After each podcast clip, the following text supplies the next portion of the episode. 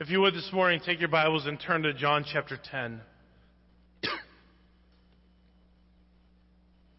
I promise you I won't keep you till 1245 or anything. But I want to hit a couple passages. John 10, John 12, John 21. But I want you to see just for a few moments this morning this key word that is throughout many of the passages. They're also in the harmony of the Gospels. They're seen in other places several times. But in John chapter 10, see, first of all, a relationship, a picture between the shepherd and the sheep. And I want you to get the concept here. God's word says that we are his sheep, right? Sheep of his pasture. So let's look at this just for a moment says, I assure you, anyone who doesn't enter the sheep pen by the door but climbs in some other way is a thief and a robber. I've explained to you before that in Old Testament times, a biblical pasture as we, as we know it was basically a stone wall at a certain height, but there was not a door, but there was a doorway.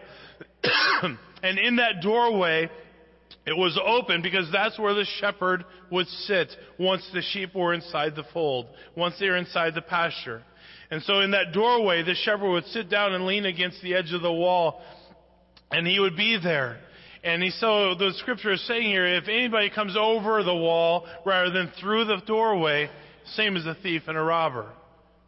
And that's why you could say in John chapter 14, I am the way, the truth, and the life. No man cometh unto the Father but by me. He had, come, had to come through the doorway that Christ had made. So verse 2, the one who enters by the door is the shepherd of the sheep. The doorkeeper opens it for him and the sheep hear his voice. He calls his own sheep by name and leads them out. I want you to see the personal effects here. The shepherd calls his sheep and the sheep do what? What the shepherd tells them to do. Verse 4, when he has brought all his own outside, he goes ahead of them. The sheep follow him because they recognize his voice, and they will never follow a stranger. Instead, they will run away from him because they don't recognize the voice of strangers. Once again, Jesus Christ says he is the shepherd. God's word tells us we are his sheep. And as his sheep, we should only recognize the voice of God. It says he run away from voices they don't recognize. And can we just say there are a lot of voices calling for us in the world that we live in? There are a lot of directions. There's a lot of, a lot of areas that would love to have a piece of our time, a piece of our affection, a piece of our, our treasure, a piece of who we are and what makes us who we are. And, and the bottom line is, who are we listening to? Who is it that we are listening to? Because every one of us are listening to somebody or something. But as the sheep, it says they run away from the voice of strangers. They don't recognize that voice. And Jesus gave them this illustration, but they did not understand what he was telling them. So Jesus said again, I assure you, I am the door of the sheep. All who come before me are thieves and robbers, but the sheep didn't listen to them. I am the door. If anyone enters by me, he will be saved and will come in and go out and find pasture. A thief comes only to steal and to kill and destroy. I have come so that they may have life and they may have it in abundance. He says, I am the way. I am the door. If you want to have a relationship, with Christ, you have to go through the door that he has opened to us says, I am the good shepherd. The good shepherd lays down his life for the sheep. And the hired man says he's not the shepherd. He doesn't own the sheep. He leaves them and runs away when he sees a wolf coming. And the wolf then snatches and scatters them. And this happens because he's a hired man and doesn't care about the sheep. The bottom line is this, that there's a relationship with the shepherd. And as our relationship with him, we listen to him, he takes care of us, he protects us, he says he's the good shepherd. I know my own sheep and they know me. As the Father knows me and I know the Father, I lay down my life for the sheep. But I have other sheep that are not of this fold. I must bring them in also. And they will find, they will listen to my voice. Then there will be one flock, one shepherd. This is why the Father loves me, because I am laying down my life, so I may take it up again. Says, no one takes it from me, but I lay it down on my own. I have the right to lay it down. I have the right to take it up again. I have received this command from my Father. When you think about this, Jesus Christ was giving them a clear picture of what it means to have a relationship with Jesus Christ. You've heard me say it a thousand times, you're going to hear me say it a thousand more. A relationship, if it is good, is based off what? Good communication. You say, well, Pastor, I've got a relationship with Jesus Christ. If that is true, and only God knows your heart, but if it is true and you have a relationship with Jesus Christ, that means you have a good communication with Jesus Christ. Because this is how Jesus Christ communicates with us, and this is how we communicate with Him. And communication is two way, right? So if there's a lot of communication, we can have a strong relationship. If there's very little communication, we have very little relationship. So based on the communication, how's the relationship? And when Jesus Christ speaks to us, are we willing to do what he says? Or are we off listening to the voice of strangers, the voice of people who don't care for us, the voice of people who have not given their life for us? He says uh, the sheep run away from those kind of voices. I wonder when it comes to this area of surrender in our lives, if we're surrendering to too many things, and too many directions, and too many people, when we should be surrendering to one. How's our relationship? says they do what the shepherd tells them. Am I truly a follower of Christ? It really does come down to that. He goes on here, verse 22. Then the festival of dedication took place in Jerusalem, and it was winter. Jesus was walking in the temple complex in Solomon's colonnade. Then the Jews surrounded him and asked, How long are you going to keep us in suspense? If you are the Messiah, tell us plainly. And Jesus responds, I did tell you, and you don't believe. Jesus answered them, The works that I do in my Father's name testify about me, but you don't believe because you are not my sheep. That's a very pointed comment. A very pointed accusation. He says, You don't believe because you're not my sheep. And we're going to tie into this in just a few moments. But he says, If you're my sheep, you listen and you do what I say. But you're not my sheep, that's why you don't get it. And it really ought to cause us to look internally in our walk with God to see whether or not we are listening, whether or not we are obeying, whether or not we are doing what He has told us to do. but he goes on, verse 26. But you don't believe because you are not my sheep. My sheep hear my voice. I know them and they follow me. I give them eternal life and they will never perish, ever. No one will snatch them out of my hand. My Father who has given them to me is greater than all. No one is able to snatch them out of the Father's hand. The Father and I are one. There's a key verse here. Verse 27. My sheep hear my voice. I know them and they, what's the next word? Follow. If we are going to surrender our lives to Christ, we must follow. It really is that simple. I realize that there is pressure coming on every side, and everybody wants a piece, and every, everybody wants you to get involved with this and involved with that, and then I have my interests over here and my hobbies over there, and there's everything around us vying for our attention, and all kinds of things available to distract us. But the bottom line says that if they're my sheep, they follow. And the question is, are we following?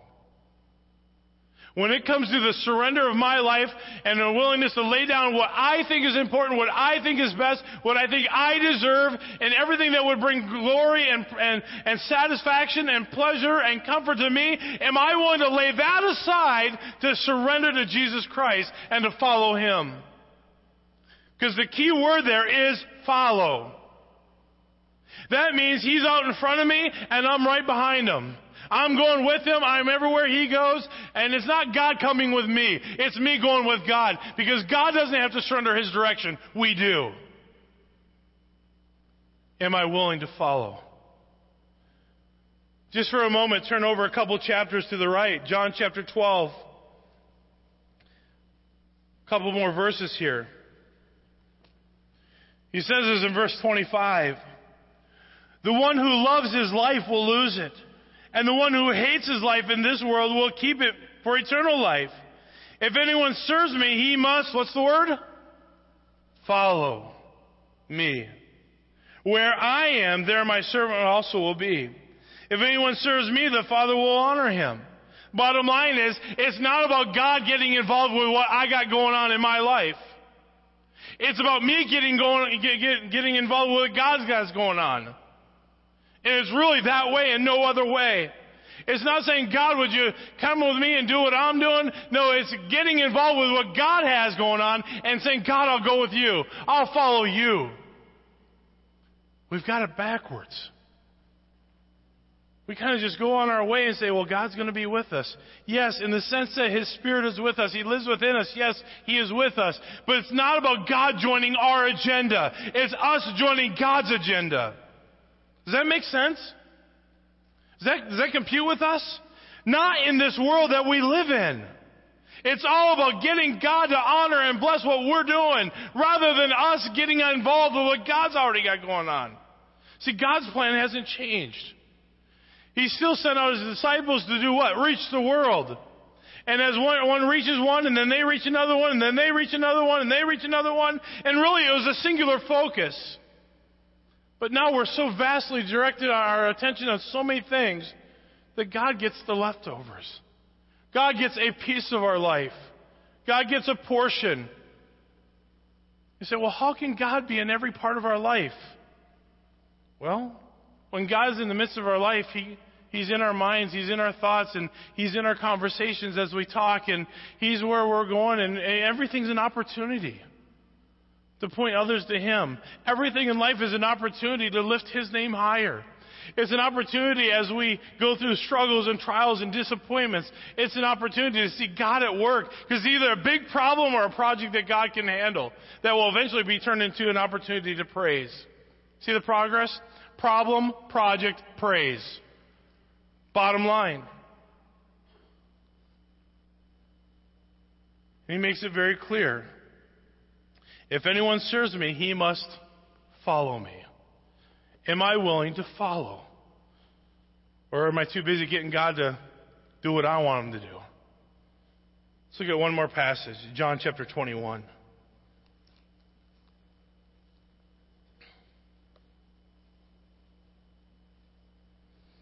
He comes back just one more time about the relationship between the shepherd and the sheep. He's restoring Peter. I can. Anybody else can relate to Peter a little bit? Open mouth to insert foot syndrome. Guilty. Verse 15 says, When they had eaten breakfast, Jesus asked Simon Peter, Simon, son of Jonah, John, do you love me? more than these? Put your name in there. Ken, do you love me more than these? More than the people around you? More than the things that you have? More than the life that you love? Do you love me more than these? Well, on the onset, I think we could ask every one of you in this room, hey, do you love the Lord?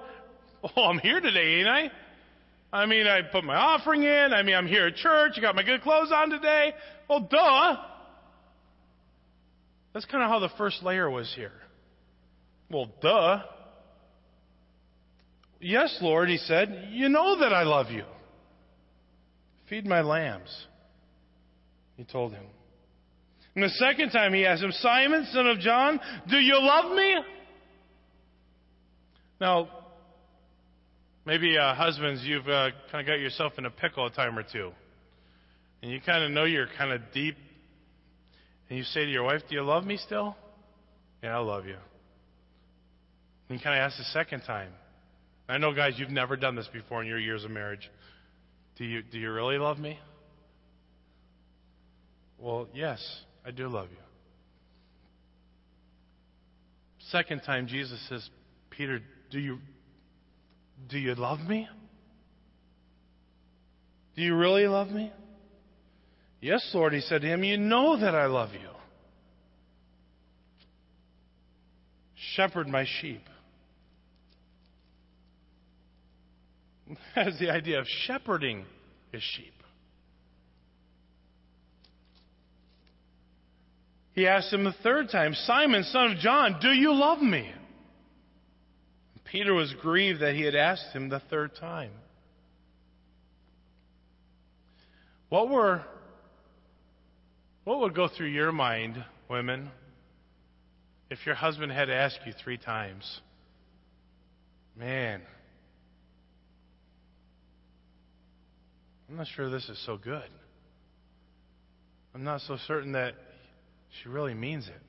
I have really messed up. Peter's heart is grieved. Simon, son of John, do you love me? Peter grieved that he asked him the third time, Do you love me? And he said, Lord, you know everything. You know that I love you. Feed my sheep, Jesus said. I assure you, when you were young, you would tie your belt and walk wherever you wanted.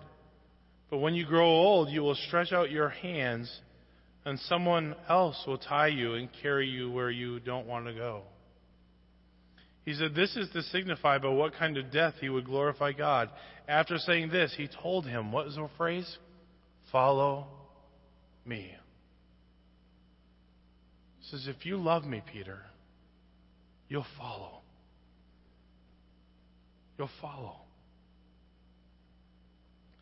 I don't know about you, and there's a whole bunch more there in the Greek language I'm not even going to mess with. But I want us to get this this morning. It's really easy to say that I'm following Christ. Would you agree? Practically, we say, yeah, I'm following. I'm, I'm in church. I come every Sunday. I put my offering in the box. I'm here. But what happens Monday, Tuesday, Wednesday, Thursday, Friday, Saturday? Do I open my mouth? Do I even have a conversation about the fact that I'm a follower of Christ? Do I even bring it up in a in any form? Does being a Christian change how I live? What I'm committed to? How I respond to circumstances? Listen, none of us are perfect. None of us are without sin. And I know there's plenty of times where I don't respond right. No testimonies. I know that there are many times in a given week I have to go back to my wife and say, I'm sorry. I was impatient. I was in a hurry. I shouldn't have responded that way. There are times I have to go back to my kids and say, I'm sorry, will you forgive me for raising my voice? I shouldn't have done that. But why do we do that? Because as a follower of Christ, we want to do what God wants us to do. We want to be who God wants us to be. We want to live how God wants us to live. And that means life is not about me. It's not about me.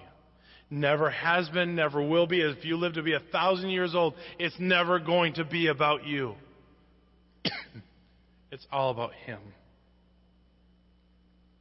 That's why He says once you became a child of God, you're a new creation in Christ. Old things have passed away, all things have become new. It's no longer about me, myself, and I, and the team that we love to support. It's all about Him. And following really is a simple definition follow.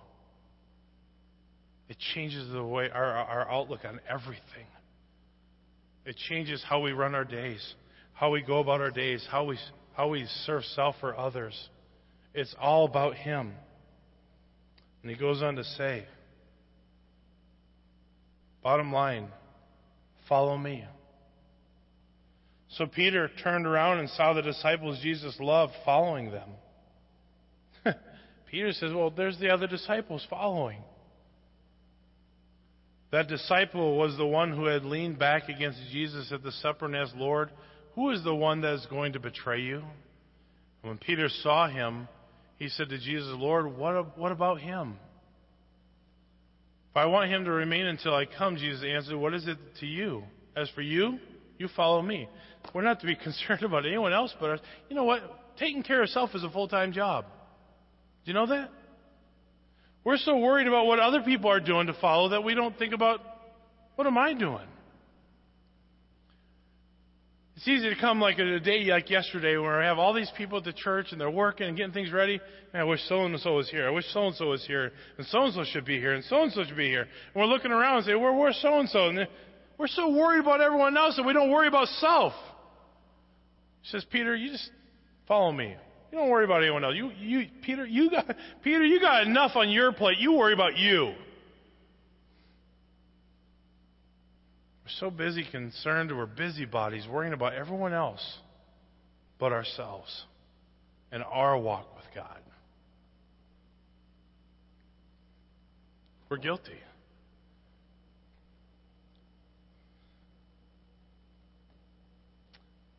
This is the disciple who testifies to these things and who wrote them down. You know that his testimony is true. And there are also many other things that Jesus did, which, if they were written one by one, I suppose not even the world, world itself could contain the books that would be written. Jesus just says simply, Are you willing to follow? The identity of a slave is this they follow the beat of their drum, drumming master. I won't show this morning. I contemplated showing the scene from the 1959 film Ben Hur, the galley scene. And you remember the scene where there are all these guys, all these slaves are down there in the in the belly of the ship, and they're rowing. And what drives the men? And the master calls out what? Battering speed. So batter gets up, picks up, boom, boom, boom, boom, boom, ramming speed, boom, boom, boom, boom, boom. And these guys are starting to pass out because they just can't keep up. You see, not a one of those slaves in the galley of the ship could say to themselves, you know what? I don't want to do this anymore. That very thought would give them a few lashes. And they would just pass out from fatigue. But you know, that's why Paul could say, For me to live is Christ and die is gain. I'm going to go out dying for him. I'm going to be used up and spent for him, following to my dying day. I don't know about you, but that's a challenge to me to follow wholeheartedly. Because it's so easy to follow what I want. Because I'm selfish. Maybe you are too. I can only speak for me. I'm selfish. I want what I want, when I want it, as often as I want it, for as long as I want it.